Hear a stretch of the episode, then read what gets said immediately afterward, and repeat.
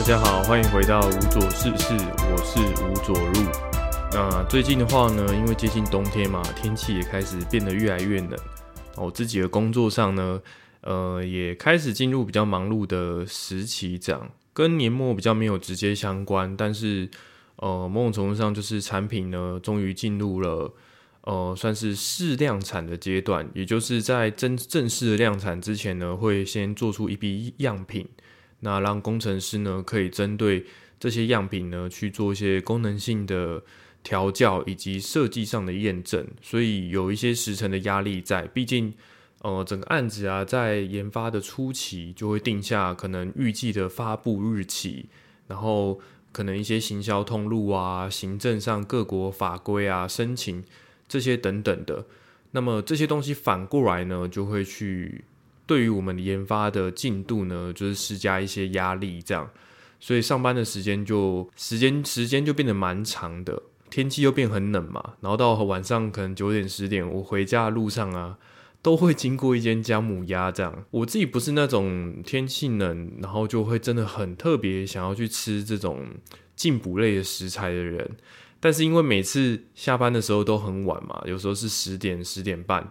然后经过的时候，又看到那边非常热闹啊，然后有蒸汽，这个的热气呢，从这个店里面窜出来，这样，所以就觉得说，可能也是因为工作真的很累吧，就会觉得啊，真的很想要去吃一下姜母鸭。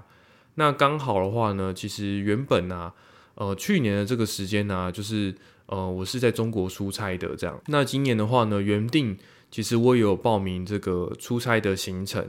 不过就是在阴错阳差之下呢，最后。呃，原本呢是我跟另外一位同年龄的同事呢要一起出差的，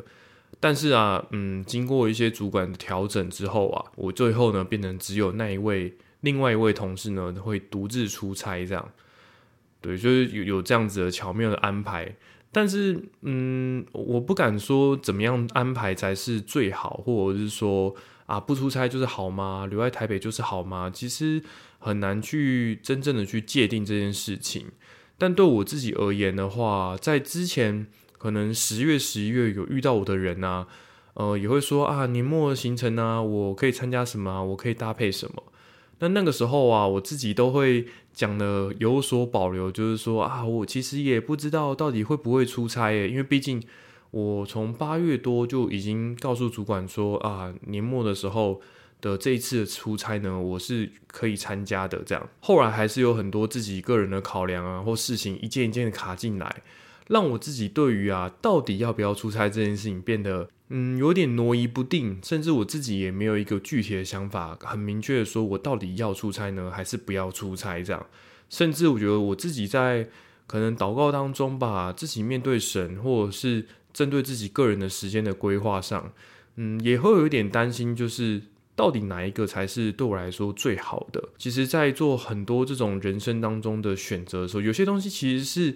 嗯，你知道它是无伤大雅的，而且你也知道说它没有所谓的绝对的好跟绝对的坏。像这种状况的时候啊，我觉得有的时候，嗯，怎么样去做出一个决决断呢？其实到头来啊，最重要的还是你本人个人的想法。也就是说啊，可能有时候我们祷告的时候会。做一些比较开放性的祷告，就是问神说：“啊，希望一切事情都按照神的安排来成就吧。看神觉得怎么样做才是最理想的，就请神如此的安排吧。”但这样的祷告啊，嗯，因为自己本人啊，坦白讲，我在祷告的时候都是用这种拐弯抹角的方式，很模糊的方式去祷告。其实坦白讲，如果是神的话，可能也不知道什么样的内容啊，跟结果啊，才是最符合我期待的，或者是讲的更直接一点的。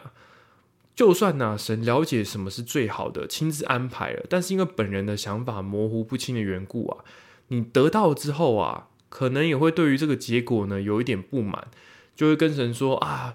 为什么？假设今天我本来其实是啊，可能没有那么想出差的，那神就了解说啊，不要出差是最好的，所以呢就说那不然的话，这次就不要出差。那我可能我就会有一点耍诈，就觉得说啊。为什么？为什么？其实我明明就是觉得好像也可以出，也可以出差啊？难道真的就不出差吗？就产生很多的想法。后来到十一月初的时候吧，某一天的时候，应该也是周末在骑摩托车的时候啊，突然间就跟神对话说啊，神啊，呃，我想清楚了，就是出差的优缺点是什么，然后不出差的优缺点是什么。那我经过这些整整体的评估之后呢，我就跟神说啊，神啊，那我希望呢，就是很明确跟神说，请神啊，就是能够扭转现况，然后呢，就我不想要去年末的出差了，这样就跟神如此的许愿，然后祷告之后啊，也想了一些自己的说辞，如果到时候必须要去沟通跟。跟主管讨论的时候啊，我有哪些部分的论点是我可以站站得住脚的？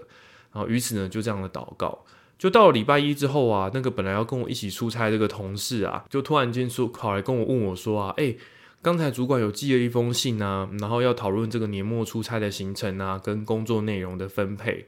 然后都跟我说啊，哎，你不是也有报名出差吗？哎，你的你的名字啊，怎么没有在那一封信里面？这样要不要我把你？从这封把照 重新加回这封信里面来。那当下其实我还没有意识到发生什么事，所以我就说：“哎，对明明我就报名要出差啊，怎么没有我的名字呢？”然后就请他呢再把我名 我加回那封信里面。但是其实从头到尾啊，主管就只找那位同事去出差。这里面来龙去脉的话，而且其实我是还没有说出我的理由。我的立场，我就直接从出差名单当中直接被剔除了。这样，那这里面的话，当然也有一些现实，可能以着主管的角度啊去做安排的部分。因为前面几集都提到嘛，其实，嗯，可能从八九月开始一直在负责一些专利的新技术的研发，所以，嗯，整个年末时间呢，这个新的系统、新的技术上线之后，也会不知道会遇到什么样的问题，然后也是需要我去解决这样，或者说继续的维护跟观察。所以，我其实也可以理解说，的确有一些部分是，哦，我必须要留在台北去帮忙的这个优点这样。但是整体而言呢，嗯，到底出差这件事的优缺点是什么？我不能，嗯，我只能从年轻人的角度来说啊，就是如果以着我还很年轻的状态，我进入职场的话，某种程度我对职场的期待是我可以更在短的时短时间内具备更多的技能跟能力，这是我。以着年轻的人的角度比较渴望的，所以留在台北的话，做产品的研发工作会有比较困难，有比较多未知的挑战。那同时也可以学的更多。但如果只是去出差去代工厂那边的话，呃，某种程度上当然有可以学习的部分，但是因为你其实是人在代工厂里面呢，你有的这些资源是比较少的，你往往只能针对代工厂现有的环境。呃，所得到的资讯呢，尽可能的去安排学习的东西是比较少的。其实之前有出差过的话，就大致可以了解到说啊，在代工厂我们能够做的事情有哪些。这样，那第二个就是出差的话，其实会失去蛮大部分的自由的，包含因为疫情的缘故，然后中国呢疫情也是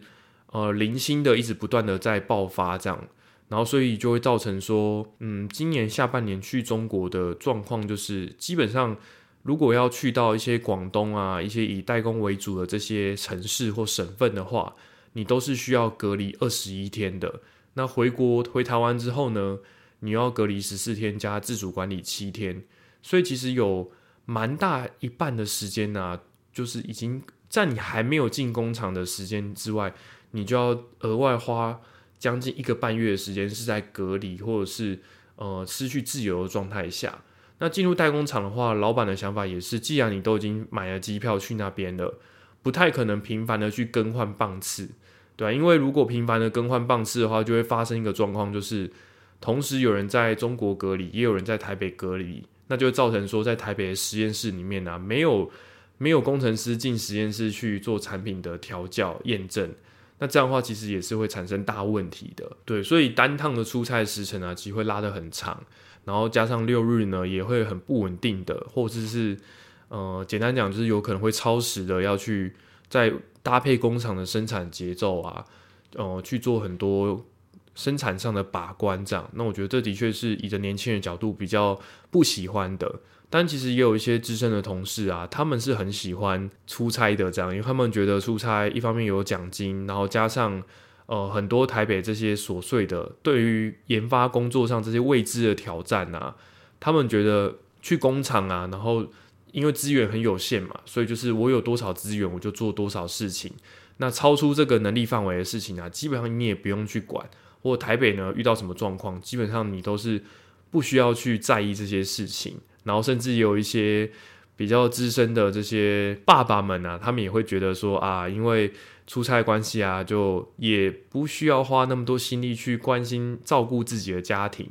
他们也觉得嗯，那是一种自由吧，对啊。但是以我年纪，我是还不能理解这个部分啦。那回到吃姜母鸭这件事情呢，就说嗯，因为某种上那个同事其实是跟我同年嘛，然后本来两个人一起去，最后变只有他一个人去。那么当然我们都可以理解这些是职场上的安排。可是也会觉得说啊，不要同事之间的经营不要这么绝情，就是说啊，时间到了就哦，你那个明天请假去做核酸检验，然后后天飞哦，是不是？哦，好，拜拜拜拜拜拜，就再见，就把它打发掉。我觉得这样子好像也不太对。然后因为天气又变冷嘛，然后刚才讲到说说啊，那间姜母鸭真的好热闹，真的好想要去吃哦。于是虽然我们最近工作的节奏变得非常的忙碌，但是我还是最后提议说，那能不能啊，在他出国前呢？就跟主管说，那我们就某一天早一点点离开实验室，然后我们一起去吃姜母鸭，就这么做好不好？这样子，对啊，就觉得争取了蛮久的，大概花一个礼拜的时间去提。那最后主管才这个啊，也觉得啊，好啦，应该是要这样子做一下，凝聚一下大家这种温馨的感觉，所以就说好吧，那就在他出呃。最后一天，我们都戏称说他是今年最后一天进公司，这样虽然才十一月，但是他是今年最后一天进公司。那最后一天进公司完了之后，隔天就核酸检，然后第后天就飞嘛。然后那一天晚上的时候就讲好说，那不然我们就今天我们就做实验到七点半，然后结束之后呢，我们就一起去吃姜母鸭，吃完就各自回家这样。但即便是如此呢，我们那一天还是做实验做到啊，甚至大家都有一种。真的今天可以离开实验室跑去聚餐吗？的这种疑惑，这样就是，嗯，因为这个毕竟真的有很多时辰的压力上，必须要去完成，然后大家也变得很焦虑，对。但是我觉得还是蛮感谢，就是最后大家觉得说，无论如何我们还是要这个实现这个愿望吧。然后所以弄到八点半啊，然后我们才决定说，好，那我们就去吃姜母鸭，因为我们不太想要说为了吃一个姜母鸭跑很远。然后又在为了回家，就花很多时间在交通。毕竟到了八点晚上八点半，然后我们也都还没有吃东西嘛，所以我们就 Google 了一家，对我们来讲其实是路径上最方便，因为我们刚好几个留在台北的同事啊，我们都住在淡水区，然后就想了找一个是离大家住的地方都最近的地方去吃。这样，这个我去吃之前呢，有跟同事分享我从小到大吃姜母鸭的经验，就是。妈妈煮的姜母鸭就是姜味超级超级无敌浓，但是后来出社会之后，忘记是什么场合，我有在吃外面吃过一次姜母鸭，那种姜母鸭就是跟水一样，非常的清淡，就我从来没有吃过什么中间值，就是姜味风味刚好恰到好处的这种姜母鸭，就基本上我没有吃过这样子的姜母鸭。然后那一次我们就那天我们就临时挑那一家姜母鸭嘛，那吃完之后的确。嗯，必须要保守的说，就是他达成了我想吃姜母鸭这个愿望，但是，嗯，就是一个很普通也不值得特别推荐的这个店这样。但是可能对我们来讲，因为那那两个礼拜真的就花很多时间在加班，这样几乎普遍就是十点之后，然后我们真的都做到，呃，没有任何的实验可以玩，可以继续做了，然后甚至卡关的状态下呢。才散才才愿愿意说好吧，那今天就先做到这边，我们就回家，明天再加油这样。所以其实花很长的时间来加班，然后那透过那一次的时间里面，就是很轻松的去交流彼此的一些工作经验吧。然后刚好，嗯，目前这一批在职的同事里面，我们的年纪都蛮接近的，就是二七、二八、二九的这个年纪。然后我就一起去吃这个姜母鸭，所以我觉得比起料理的内容吧，吃了什么东西。但我觉得，嗯，算是我自己个人在工作对职场的一个期待，就是说，我们都了解，我们都是在这个阶段里面一起工作、一起合作的人。但是，终有一天，我们也会按照自己的能力的发展啊，职场的意向，哦，跳到不同的公司职位上去，这样。但是，哦，我自己会很想要去经营大家办公室的这种团队的感觉，就是。让大家都在很舒服、有动力、凝聚力的情况下，一起来完成事情，然后也很有成就感啊，然后很舒适的去完成啊，这是我自己对一个团队经营，或者身为一个团队一份子啊，我会想要在这样的团队当中去工作。这样就撇除如果只是那些福利啊、呃薪资啊之外，我觉得这是一个加分的项目吧。对，所以我觉得那一次呢，就是这个姜母鸭让我觉得，嗯，格外的印象深刻。即使在嗯感觉情况现实的状况不太允许的情况下，然后主管就觉得，啊，我们还是应该要这样做。然后大家一起去吃了姜母鸭，对我来说还是蛮开心的一件事情啦。那么同时，因为加班的时长很长嘛，那以前我自己在学生时期的时候，有时候不太能够理解，就是教会里面哥哥姐姐们，特别是大学在新竹嘛，所以有很多人从园区下班，以前还不太能理解说啊，你一天在公司十二个小时、十三个小时，到底为什么可以做那么长的时间这样？但十一开始上班之后，嗯，比较你也可以理解说，真的。呃，如果真的工作做不完的时候啊，就是这样的工时是非常合理。嗯，以我自己个人的目前的工作状况，就是说每天里面可能工作到四五点的时候，我会把我今天工作进度啊、产品调教的状态，然后更新出来。那也会因为我自己本身是偏硬体上的工作，硬体上的研发工作，那我们的搭配我们的就会有一个软体的团队呢，去跟我们合作。所以到了四五点的时候，我们就会把我们工作的进度啊、这些设定啊、参数等等的更新出来啊。那请软体的人啊，帮我们设定进出进去我们的产品里面。那明天呢，我们就可以透过他们所设定出来的参数去做第二次的验证，或基于我们昨天所调教的内容啊，继续的去改善。所以通常啊，到了五六点之后啊，我们今天的工作就已经结束了。我参数交出去之后啊，我就可以收书包回家了。可是呢？呃，如果今天是有时很大的时程压力，或是说工作量呢，要在一定的期限内把工作完成的话，这个状况就会变成说，今天一整天的工作我把 A 部分都完成了，那到了五六点我就把 A 部分的参数交出去，那休息一下吃个饭之后呢，我就去把 B 部分啊接着完成另外一个部分的工作，或者是呢，当我 A 部分做到一半已经卡关了，那么的话呢，等到四五点的时候，我可能就会去求救啊。希望软体啊协助我去完成一些呃实验工具啊仪器上的设定，那让我呢可能晚上啊可以继续工作。那么其实今天卡关的时候啊，如果工作不是很忙碌的状况，我是可以把这些东西问题呢全部都丢出去说啊，明天上班的时候呢，我要看到这个东西是可以正常运作的，那请你帮忙哦。然后我就下班了。但是因为时程压力很大嘛，所以就会变成说。不得不承认说，对我们在工时很长的时候啊，其实里面也会有一两个小时啊，他的工作状态是比较水的。就是说，其实那个时间你就是在等待跟 stand by，或者是呃算是比较休息的状态嘛，就看看信件啊，等他把东西改好之后呢，我才能够继续我的工作。但是我个人呢，其实是非常讨厌这种等待的时间，因为我觉得这种东西就是嗯。会让你的工作时间变得很松散吧，然后所以我特别不喜欢这种很漫长时间的等待。所以最近这两三个礼拜一直疯狂加班的情况下，一开始会觉得哦，真的时间很漫长啊，然后甚至有一些有一些等待的时间会变得很焦虑，因为你其实就是很累，然后也想下班嘛，但是因为工作真的做不完，你只能等他去弄完之后通知你说，哎，东西改好设定好了，那我再试试看拿过来呢，继续试试看这样。而且，其实，在问题的验证里面啊，常常我们看到，呃，比如说一个 A 功能呢，它做不出来，我们表面上啊，好像看到是眼前的这一个问题呢，造成了它这个功能没办法使用这样。但等到我们把 A 问这个表面第一个问题解开之后呢，才会发现，诶，第一道门后面有第二道门，第二道门后面有第三道门。其实你要把每如果没有把第一个门呐的门锁解开啊，其实你不会知道后面还有没有其他问题。所以在两三个里面里面呢，拿到这个新产品的时候啊，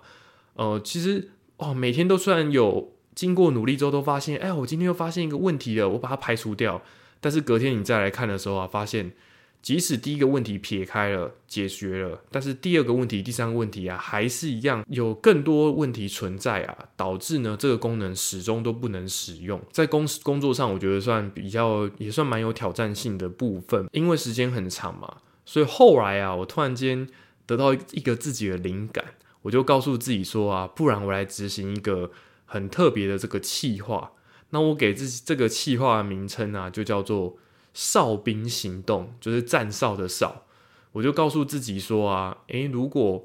如果我们只是觉得漫长的等待啊，这样子很痛苦、很煎熬的话，不然我就换个想法。我告诉自己说啊，我今天进公司之后啊。包含午休的一小时啊，我就会在公司待十二到十三个小时左右。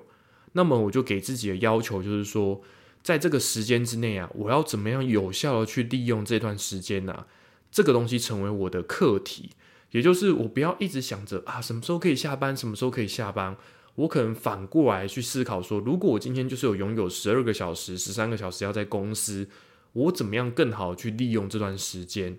这个呢，我就要反客为主的来去掌握我的工作的节奏。然后，因为其实我们公司的那个员工福利算不错，所以我们其实有健身房啊、淋浴间啊，都是在同一栋大楼里面这样。所以我也告诉自己说，如果真的有时候有一些，我每一天呢都会带这个运动服，然后呢一些盥洗的毛巾啊、这个沐浴乳啊、这个洗面乳啊等等的一些这个盥洗的衣服。如果今天时间真的是刚好比较松散，需要等待的时间，我就会要求自己呢，一定要去健身房。而且今天就算真的很累，你只是踩踩这个飞轮啊，在跑步机上用散步的方式前进，就还是要求自己呢，要储备一些体力这样。然后我觉得一开始执行的时候其实是蛮痛苦的，但是的确也让我自己更珍惜呢，在上班的时间，更有效去分配我在一整天的这个工作里面。那同时啊，我觉得经营目前到为目前为止已经进行了三个礼拜，我自己觉得蛮大的收获，就是因为，嗯，我之前的状况就是你回家之后离开公司之后啊，其实已经回到这个租屋处啊，就不太会有想要再运动的那种感觉，或是想要再出门的感觉。因此啊，哦，即使之前还没有加班之前啊，就比较早下班啊，其实很难有那个动力说啊，我要再出门去运动，然后再去做其他的事情。但反而因为执行这个哨兵行动的缘故啊，然后呢，让我更有效率的去使用自己的时间，然后同时因为这样子去执行的关系啊，我一周当中大概有周间可以运动到两次，然后呢，周末的话呢，如果情况允许，我就会有之前有爬山啊，或者是我自己再去做骑脚踏车运动，那至少一周就有运动三次的时间呐，还是帮助我自己呢储备了蛮多的体力的。以至于呢，虽然加班时长很长，但是我五点多六点多的时候，早上的时候其实就已经可以起床，然后有一个很好的体力啊，可以去预备一整天的工作。整体执行下来感觉啊，还是蛮不错的。而且因为给自己一个很明确的目标，就是我就是在公司会待这么久，怎么样更极致的去使用这个时间呢？对我来说就变得很有意义，对吧？就像今天你是被规范来，就像以前小时候会说啊，你今天只能玩一个小时的电动。然后看一个小时的电视，你其实就会淋漓尽致的更珍惜那个时间，然后那个时间也会变得更有意义。算是我自己最近呢给自己的一个挑战。那目前的话，可能这个计划会持想要持续进行到，嗯，我跟同事讨论起来，感觉是。应该会持续的进行到过年农历过年前，然后我觉得我们专案那时候一个比较紧急的时期应该也会过去。顺利的话，其实过完年之后的我们的工作量应该会大幅的，就是减，就是变变轻松很多，因为大多数的功能都完成了。这样对，所以算是最近想要做的一个这个哨兵计划。但是我觉得一个还蛮让我蛮失望的东西，就是我自己想到这个是我完全原创的东西。啊，我想到这个东西的时候，就觉得啊，这个哨兵计划、哨兵行动啊，这是我自己想出来，然后这个名词呢，真的很酷。然后我今天在录这一集之前的时候啊，就去 Google 了一下这个哨兵计划，或是我自己想到是哨兵计划。结果我一 Google 啊，发现啊，今年好像 Netflix 上面就有一个影集啊，叫做《哨兵行动》。如果我再早一年想到的话，这个原创的点子就是我的啊。当然，那个影集就是战争片啊，我是不知道那个详细的剧情是什么。但是就觉得，哎，原来这个名字不是我先想到的，就有一点失望。那么最后的话，就是之后我在这一集上的时候啊，我在社群上会贴那个照片，因为我说我每天上班的时候，我都会带一套换洗的衣服，然后包含运动用的毛巾啊、洗面乳这些东西，然后我就会带着用一个环保袋带着这样，然后就是每天都会带，因为我不知道我今天有没有机会去运动，那我不要说啊，今天刚好时间空下来，但是我却没有准备好。那其实那个时间我就会可能就无所事事这样，那那我觉得也不太好，所以我就基本上每天都会带那个环保袋，然后那个环保袋呢是一个粉红色的环环保袋，但是啊，我冬天的衣服啊基本上都是大地色系的衣服，就深蓝啊、土黄啊、咖啡啊、深绿啊，然后黄色啊大概都是这种大地色系的这个衣服这样，然后就挂了一个这个粉红的环保袋。然后有一次同事就跟我说：“哎，你怎么带这个袋子啊？这么可爱这样子。”然后那个时候我就说出了我的这个人生格言之一，这样就很多人都会觉得说啊，这个广告就说啊，你环买我们的环保袋啊，我们环保袋超棒啊，超级环保啊，用回收材料啊。然后那时候我就跟我同事说啊，你知道吗？什么叫做真正的环保？真正的环保啊，就是有什么袋子啊，就用什么袋子。对，所以 我那个那个粉红色那个布织布的袋子啊，其实是年初的时候参加那个学姐婚礼啊，她喜饼送的时候啊，那个喜饼是用这个布织布的袋子装的。我自己就一直有使用这个布织布的袋子。那另外一个我自己常用的那个袋子是另外一个这个环保袋呢，则是当兵的时候啊。因为那时候在这个航警局呢服替代役，最后我们要这个退伍之前的时候啊，长官又叫我们整理一下寝室，然后我就拿到了一个长龙航空的这个环保袋，但那个已经不是不是说啊上一届上一梯的学长留下，而是已经默默放在寝室里面很久很久的这个环保袋。那那一个的话呢，我也是大概用了两三年的时间，对，那就按照我今天要带出门的量啊。我就会持续的去使用这个环保袋，这样对，然后就每天有时候自己照镜子的时候，也会觉得，嗯，也是蛮突兀的，这样对吧？但是我觉得算是自己生活精神的一个展现跟纪念吧。反而在做这件过程当中，当然其实像有时候这个一整天忙完啊，打给我妈妈的时候，打给家人聊啊聊一下最近要做什么事情的时候，其实都是九点半、十点，甚至更晚。的时间，我终于忙完一整天事情，有机会沉淀下来处理一下一些私人的事情的时候，啊，家人也会觉得哇，怎么最近这么累啊，等等的，对。但是我觉得也是因为自己转换自己的想法缘故啊，让自己呢变得呃更积极的，懂得去如何把握这个每天工作的时间。我反而不会觉得这段时间是一个很难熬的，反而在做的过程当中更享受其中的这个乐趣，对吧？那不知道各位呢，年末的时候都是不是也都很忙碌呢？然后被很多事情呢？真的是你觉得啊，可能这个礼拜真的没有什么事吧？但是实际上去到那一周的时候，或到那一天的时候啊，你又会发现啊，意外的一大堆事情啊，突然的撞进来啊，这就是我对于年末的感想。但是我觉得比起感到压力吧，那我反而在年末时间觉得很有趣，然后很有意义的来度过年末的时间了。那以上呢就是今天这一集的分享，希望大家呢都在年末的时间里面，可以像这个哨兵计划一样。很有意义的来使用时间吧。那我是吴佐入，那我们就下一集再见喽，拜拜。